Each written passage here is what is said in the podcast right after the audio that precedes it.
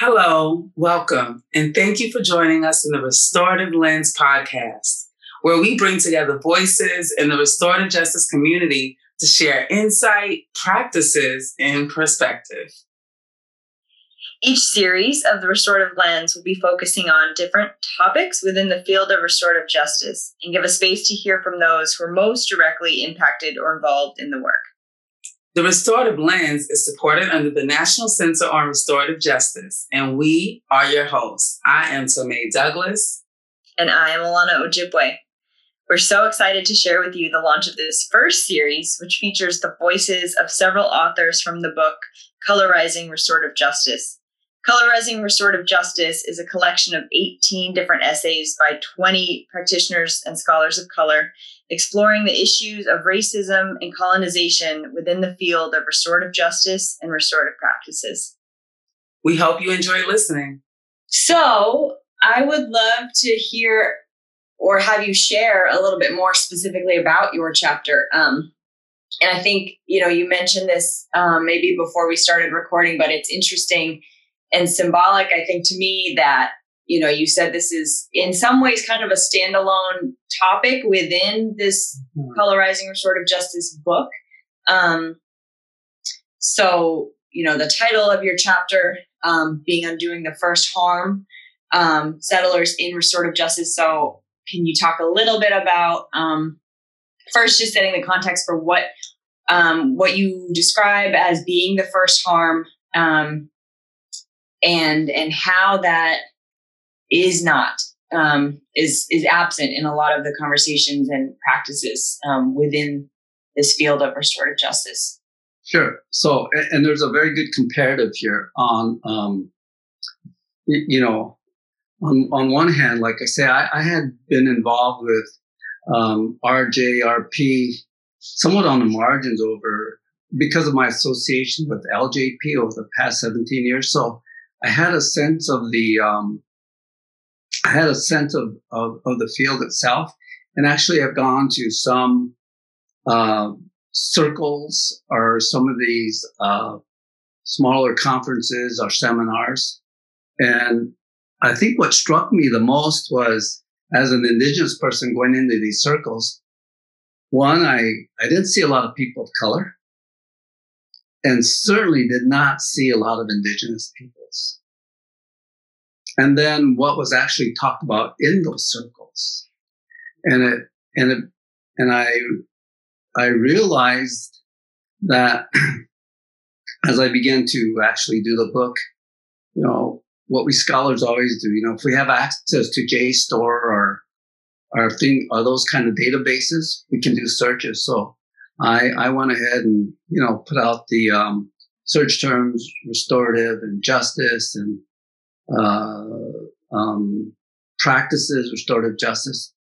You know, I probably downloaded 75 articles and I started reading. And it was very apparent that that field in its beginning was pretty much white led, white ran, and white articulated. And then that showed up in the circles that I would go to. You know, so I was connecting these dots.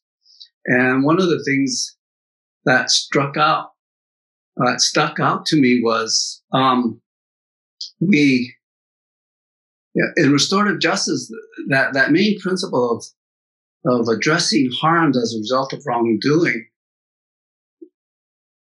you you could hear you know read in the literature and in some of the, the few circles that I've been involved in is was um yeah they're addressing harms but mostly in the criminal justice framework of things victim offender and you know those words, those terminologies um, going out of use. But at the time, you could see you know a perpetrator and and the person that was harmed. So so you could see a lot of uh, that detail happening on an individual level.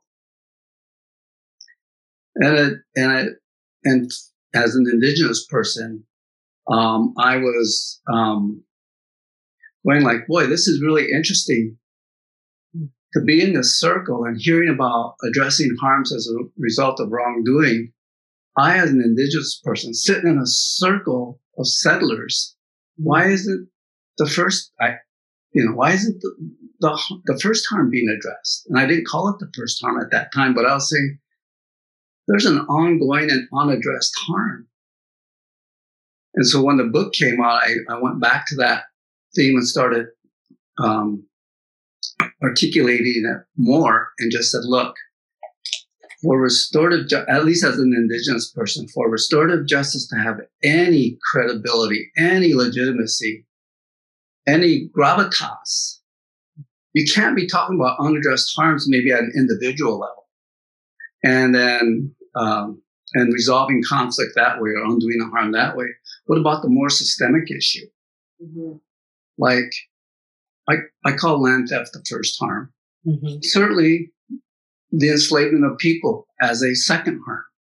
And those go unaddressed. So when I was, you know, being indigenous and going into these circles, it was just becoming almost um, morally disingenuous to be sitting here thinking that this is all cool. People are addressing harms as a result of wrongdoing, but they're not addressing the most fundamental first harm, mm-hmm. which a lot of other harms result from that. Mm-hmm. So that's that's where the origin of that thought came from, just to talk about that first harm and recognizing that as a result of settler colonialism, we have settlers in restorative justice. And so the challenge I laid out there was if you mean what you say and say what you mean, I think you need to do this for the good of the field, for the good of the discipline, and for just justice in general. And it's been a bumpy road. yeah, I'm I'm curious your experience of I, you you talk about it in the book, but I can imagine how challenging and and unsettling it can be for you and for the people in those conversations to um, how do you with RJ practitioners bring up you know like at what point does it come up in the conversation to say hey there there is you know absolutely maybe an, another necessary harm that needs to be addressed but before that how do we have this have this conversation? And um and i think it's also important maybe for you to describe a little bit about um the term settlers colonialism and how that how that differs um than other um other forms of colonialism. And you know in the field of of rj how does that how does that continue to be problematic? Great question. Great question. Um, one of the things that makes and distinguishes settler colonialism is the one fact is that settlers they came to stay it's not like um, you know mainstream kind of colonization where the British went into India for 200 and maybe 50 years and eventually left. While the French went into Algeria. And after a period of so many years, they left. Mm-hmm. And the colonization of the African continent by, by Europeans, they left. So that's kind of like a, an exploitive kind of colonization where they, you know, uh, they set up things and then and then the, the, the colonizers eventually left. So that that's probably the the one familiar thing that people are aware of in international relations after World War II. There was a lot of decolonization going on. So in that case, the settlers did leave. Um, you know, and there's this like um, the kind of internal colonialism we always think about is is where you have uh, puppet regimes by another colonizing power. So we have those, but settler colonialism is very distinct in that the settlers stay. And as a result of that, when settlers stay, and the history shows this, and writings like uh, Veracini and Patrick Wolfe and those guys show that because settlers decide to stay, one of the some of the distinguishing features of that is they displace indigenous communities. And in the displacement of those indigenous communities, they start their own national community. So you have Americans, for example, where that never existed prior to 1492. You have Canadians, mm-hmm. you have Australians, and you have New Zealanders. So those are displacements of indigenous peoples. And in that displacement, they start their own ethnic or national community. And so settler colonialism intersects with things like race, for example. And that's, that, that's one of the intersectionalities. So that's what makes it really u- unique from, and sets it apart from other types of colonialism. And there's, and there's certain things that we have to know about settler colonialism. Since settlers are here to stay, and because they are indigenous peoples, the displacement of indigenous peoples is often referred to as the logic of elimination. In other words, there is inherently in settler colonialism the disappearance of indigenous peoples. Mm-hmm. And so there's there's that component to it. And therefore, as Patrick Wolfe has uh, wrote in one of his earlier essays, is settler colonialism is a structure and not an event. So it's not a one-off thing. It's embedded in the structures of a settler society. So then you see that all the time. It, it, it, it's not, it's not just the past. It's not just the present, but the futurity of settlers too. Mm-hmm. That whole system is to ensure that the disappearance of native peoples is the outcome of that. And it usually means annexing and taking of indigenous land and then the elimination of indigenous peoples. So one can do that deconstruction and say that's why mm-hmm. um, s- settler colonialism is so different and so lethal. Um, and uh, you know, I, make I make the proposition that as an indigenous person or any indigenous person can go on, just our very presence can unsettle settlers. And we don't have to say anything. We just walk into a room and they know we're indigenous and already the settlers are being unsettled. Mm-hmm. For the very fact that any semblance of native permanence disrupts that is disrupted. Yeah. Because an indigenous person like me might say, return the land. And boy, that whole thing just begins to crumble. So there's all these different kind of uh, structures that were put in place, like um, settler expectations, um, settler fantasies of entitlement. Uh, you know, we as indigenous per- persons can can can literally unhinge a lot of settlers just by the very presence, because any any any perm any notions of indigenous permanence really cast the whole legitimacy mm-hmm. on a mm-hmm. settler project, right? Mm-hmm. And that's why land claims, you know, can trigger a settler. That's why when we talk about jurisdiction, our own sovereignty, it just, you just can watch settlers become unhinged. Mm. Because that was the bargain that they've made with that project. I, I have a question, and it's it's um it's related to what I keep either experiencing in certain spaces or seeing the pushback, and that's in terms of this whole idea of land acknowledgement. You know, so before there's this um, circle process that takes place, there's this land acknowledgement. And how do you feel about that? Well, there's a couple of things. It can be performative in some ways, like, you know, just something you have to get through.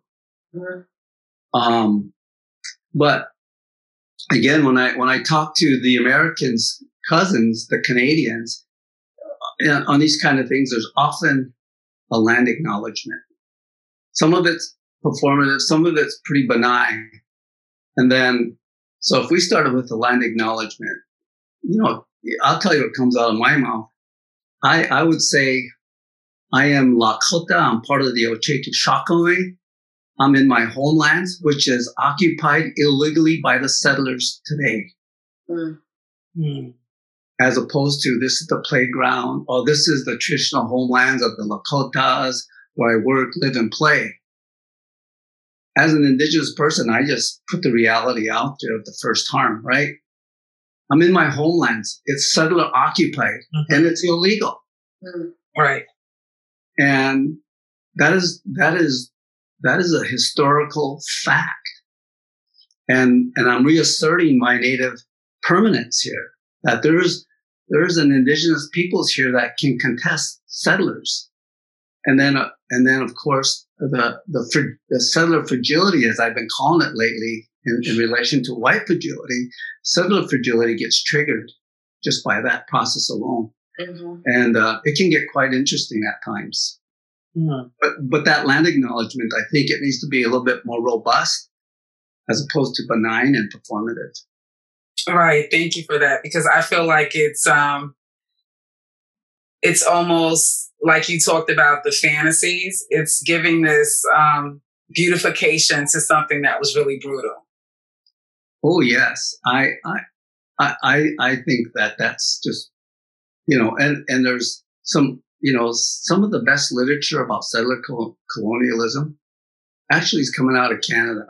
I mean, they they do a lot of really good work on settler colonialism, and they do a very good job. And these are the settlers that are writing this material. So, mm-hmm. so you know, they're they're they're they're they're talking back to other settlers about this notion of settler colonialism. And it's very enlightening. And I use a lot of the work in my work because I think it goes mm-hmm. to some awareness on their part as being settlers and owning that identity and then what the, mm-hmm. what does that identity mean. Yeah, there's there's some interesting um you know at, at times in these in these discussions I, I do have you know settlers do get triggered, no doubt. Um and usually it gets down to the binary, which racism and colonialism does. They always get down into these binaries of us versus them, and I and I hear that a lot. But I have to remind the settlers that you know indigenous peoples and settlers. I mean, geez, we marry each other, we divorce each other, we have each other's babies, mm-hmm. we have these relationships, and so so being a settler is not an either or.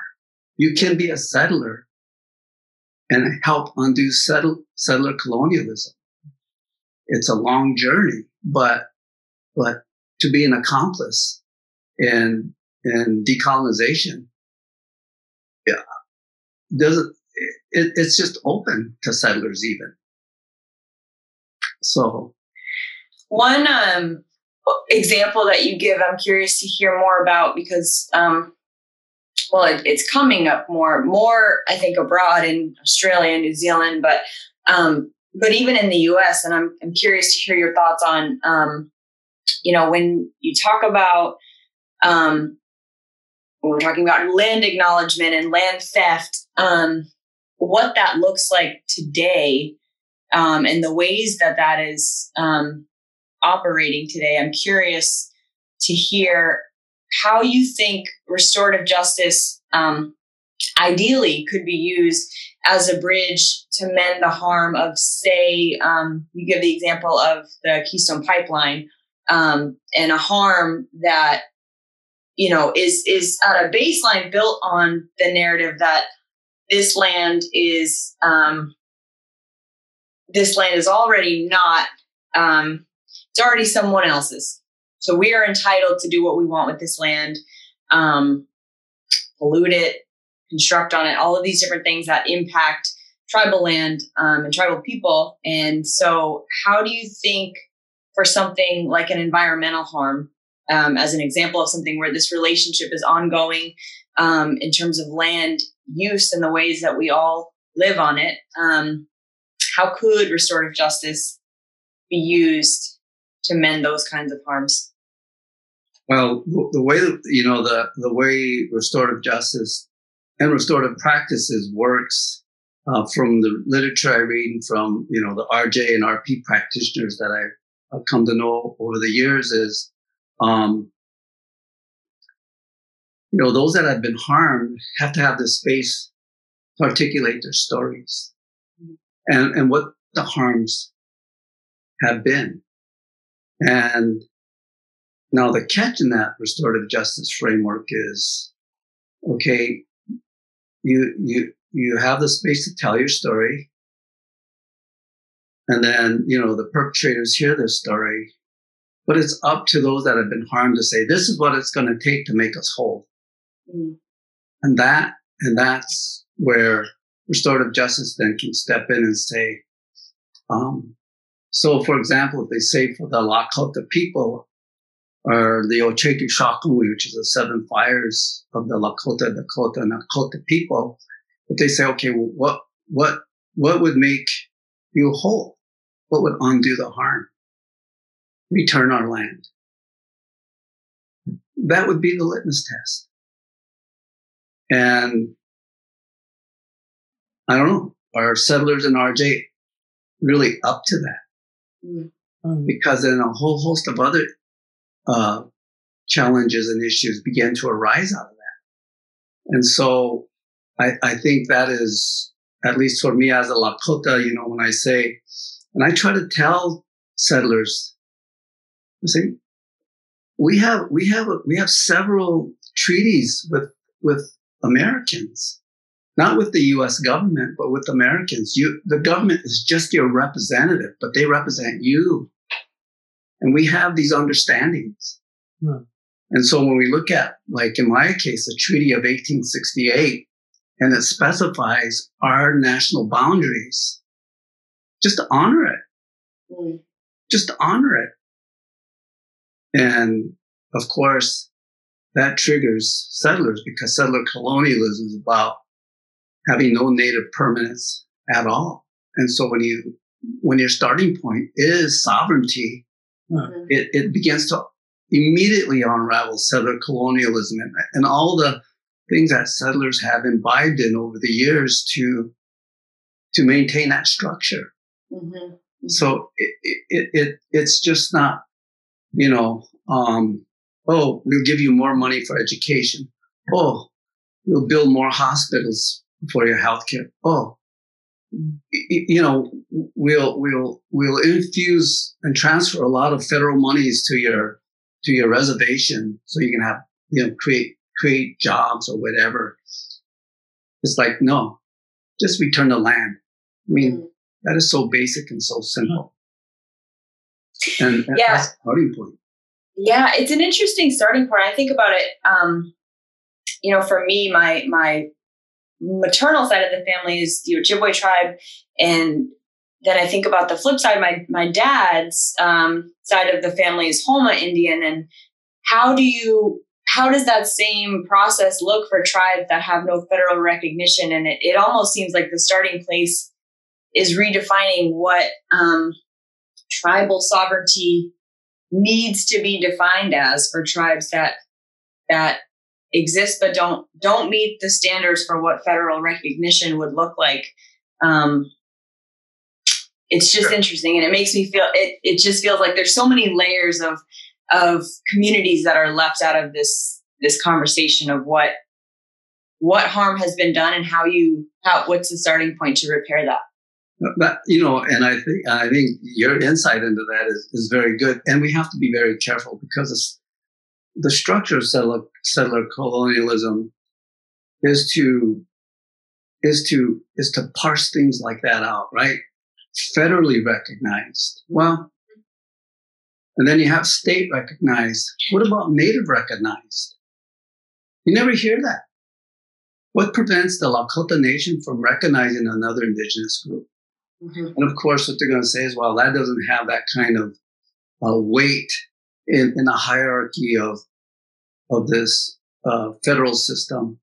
But once we start playing that game, you know, we're in the settler's home court, and you know they'll let us into the court, but they won't give us the ball to play with.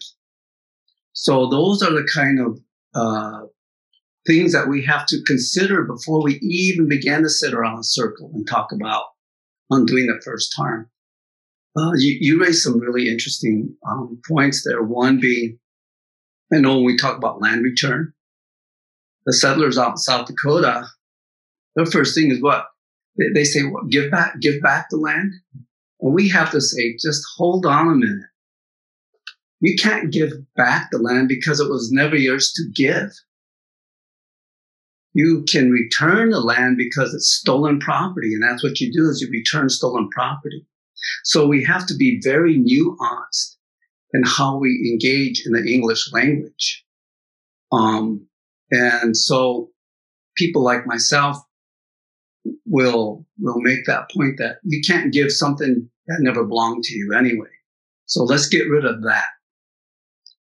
Secondly, you know, federal recognize, like I know where it comes from and why it originated, but do we have to play by that game? No, we don't. If restorative justice is about addressing these harms, that might be one of the harms we have to talk about. And then we could go into this whole educative process, right?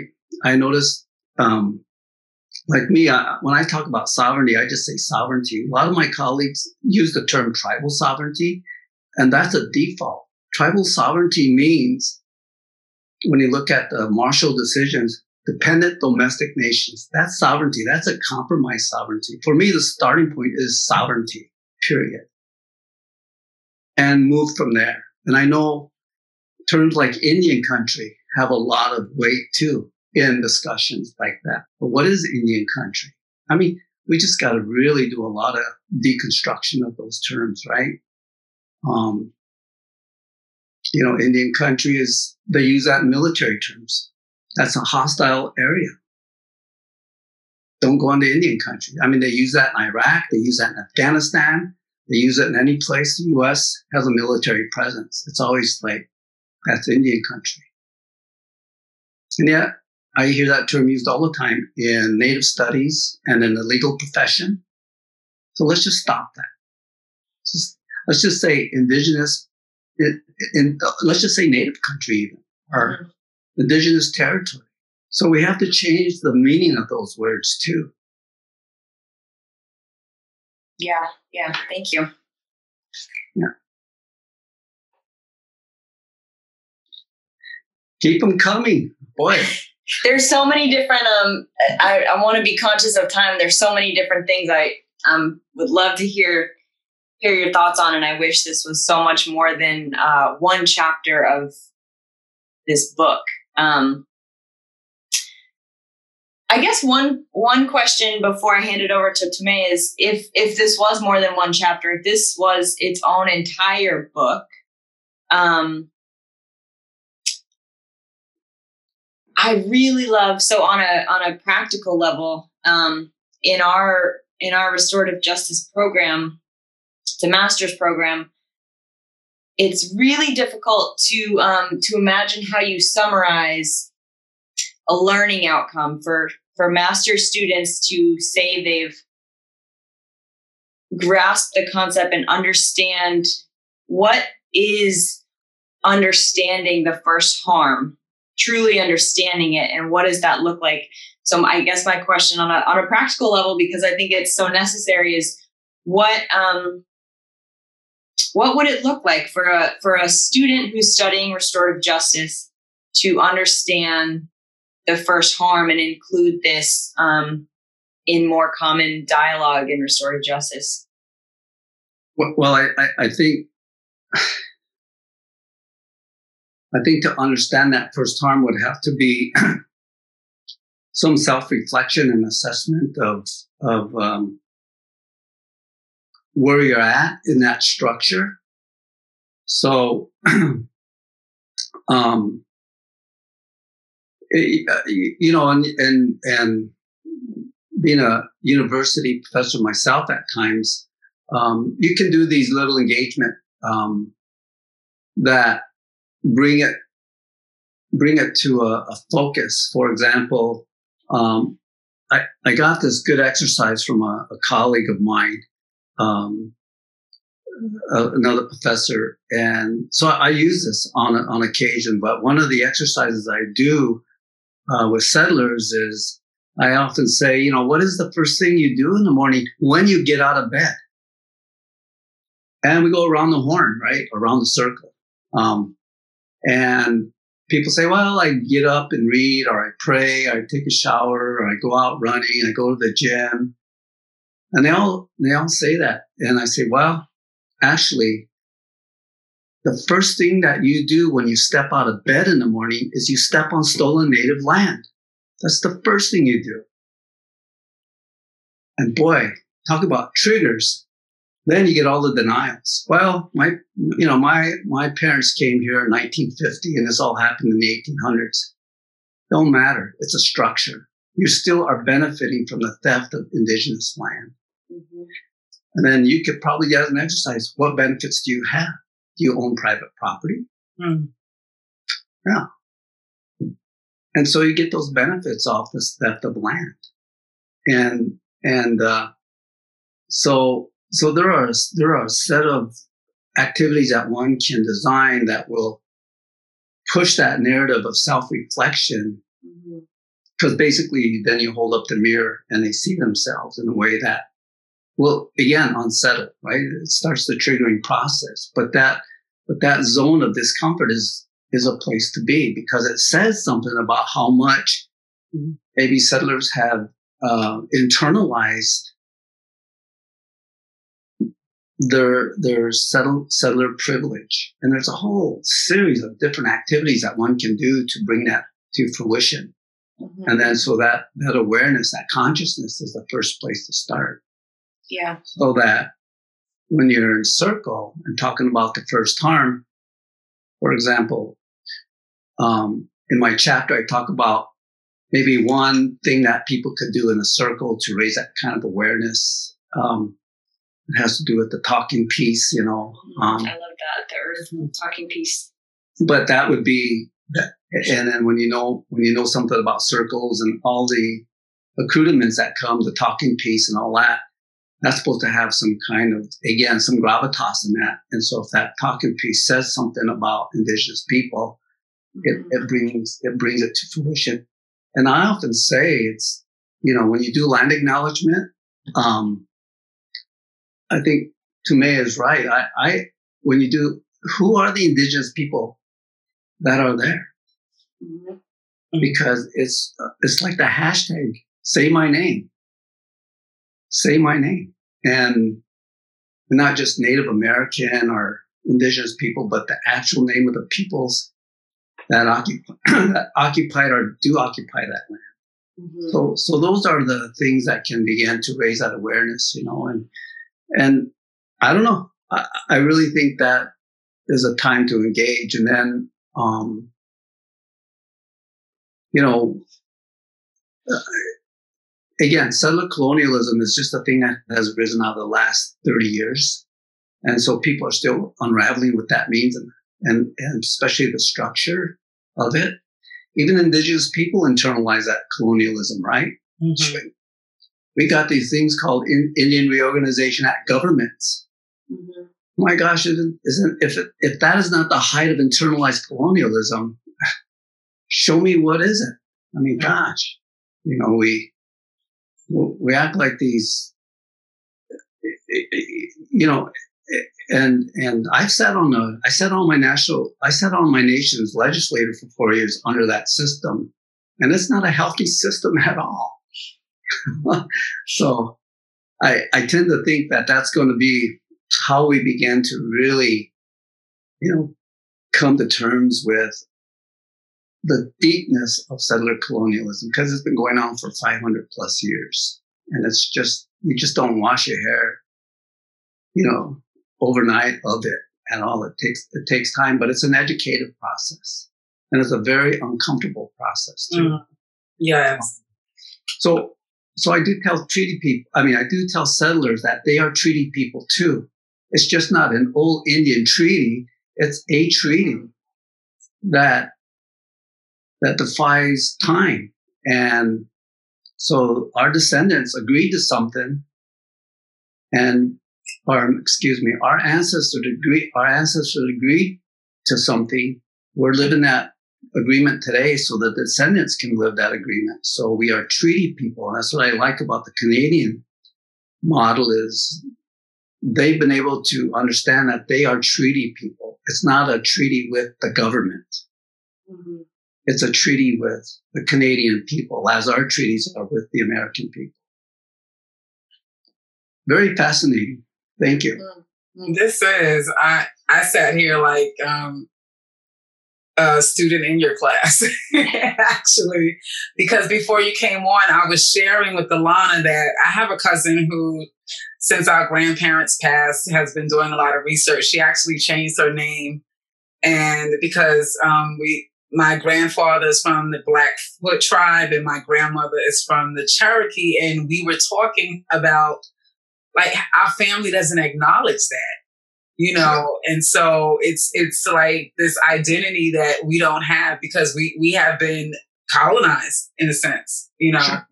And, and so before we, um, leave and end this amazing interview, which I don't want it to end, but so I just want to ask because I was thinking as you were speaking about like really um, self reflection and on a micro level because I'm thinking of in inside of the educational system. I've done a lot of work in high schools and middle schools, and and they use this RJ and circle practice, right?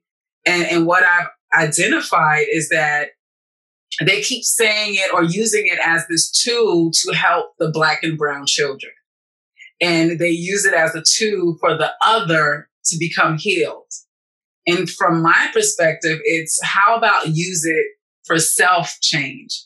How about use it so you can become aware, like you said, of the, the structural impact that it even has on the, the way, you know, white educators engage, you know, non-white bodies in the classroom. Because study after study is showing, especially with black girls, you know, there's this, this reaction almost to, you know, um, black bodies as if, you know, they're just to be feared and not considered human. So it was interesting listening to you. And I know in your book, you talked about self change, you know, as, as that process. So, um, I just wanted to lift that up. And if you have any insight or feedback to that before we end, I would love to hear that and, and then lastly, just to find out, like, what are your hopes for people walking away from the colorizing restorative justice book? Well, I, I think that that first question that you put out there, I think colorizing restorative justice, the other chapters that were written really address that question of what, what do you do in those, you know, predominantly white spaces that uh, maybe um, re-traumatize people of color in those circles. Like, how do we begin to deconstruct the notion of, you know, black bodies being predatory or, you know, just that, just that default. So I, I think a lot of times I hear when I've read in the book and read the contributors' manuscripts was that, you know, they are voicing the reality. It's like, hey, this experience is real, and you need to hear how this has impacted us. And and and I mean, the last thing restorative justice wants to do is, you know, recommit the harm, intentionally or not. And so I think that the book talks about these contributors' experiences, and they're trying to say, look, let's raise our level of consciousness. So when we go into these circles, we are much more aware of of maybe the microaggressions that we commit, and not and not really be aware of it. So that's that's one thing. The other thing about what walking away from colorizing restorative justice, um, I think we just wanted to say, like, there's a lot of work to do, and this is only the tip of the iceberg, and that um, we've got to understand that we have to have this kind of literature, especially at a time in the States when, you know, you have the Black Lives Matter, the school to prison pipeline, you know, the uh, criminalization of black and brown bodies. I mean, those are, those are such a stark contrast today. And we see the polarity in this country, really a racial divide. Um, you know, and I think it calls to question just this American experiment that people have, you know, put a lot of myth around that.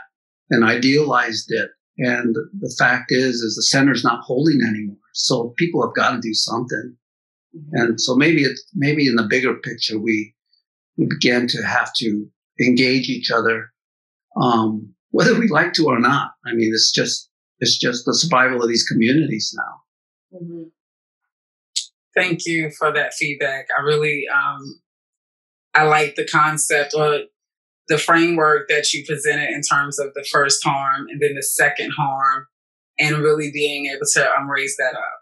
I just you know, I just think we're we're moving into very uncharted territory uh, within the, the U.S. and perhaps Canada, and it's gonna that uncharted territory is you know whatever the guardrails or signposts that were there historically, or maybe even in, in the last thirty years, they've been pulled out, and so we're going to. It's going to be messy, but that's okay to, to, to have this messiness going on. Um, but I think the real thing is to have these much needed discussions uh, among communities of color and then whites because um, we just have to reset these relationships.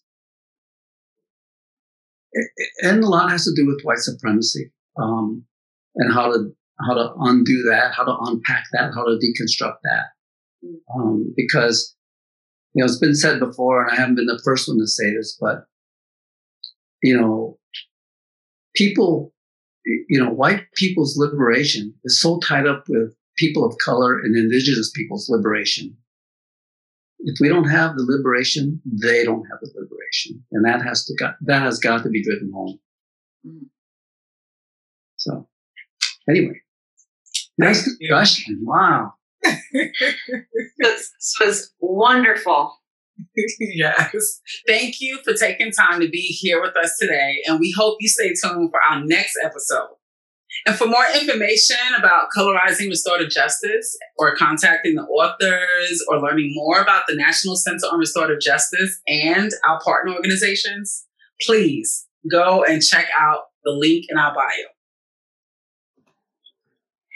This project is supported by grant number 2020 MUCX K001, awarded by the Bureau of Justice Assistance.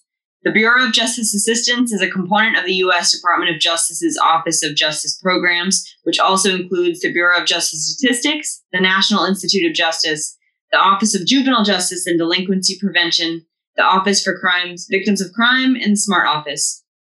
Points of view, images, or opinions in this document and are those of the author do not necessarily represent the official position or policies of the U.S. Department of Justice.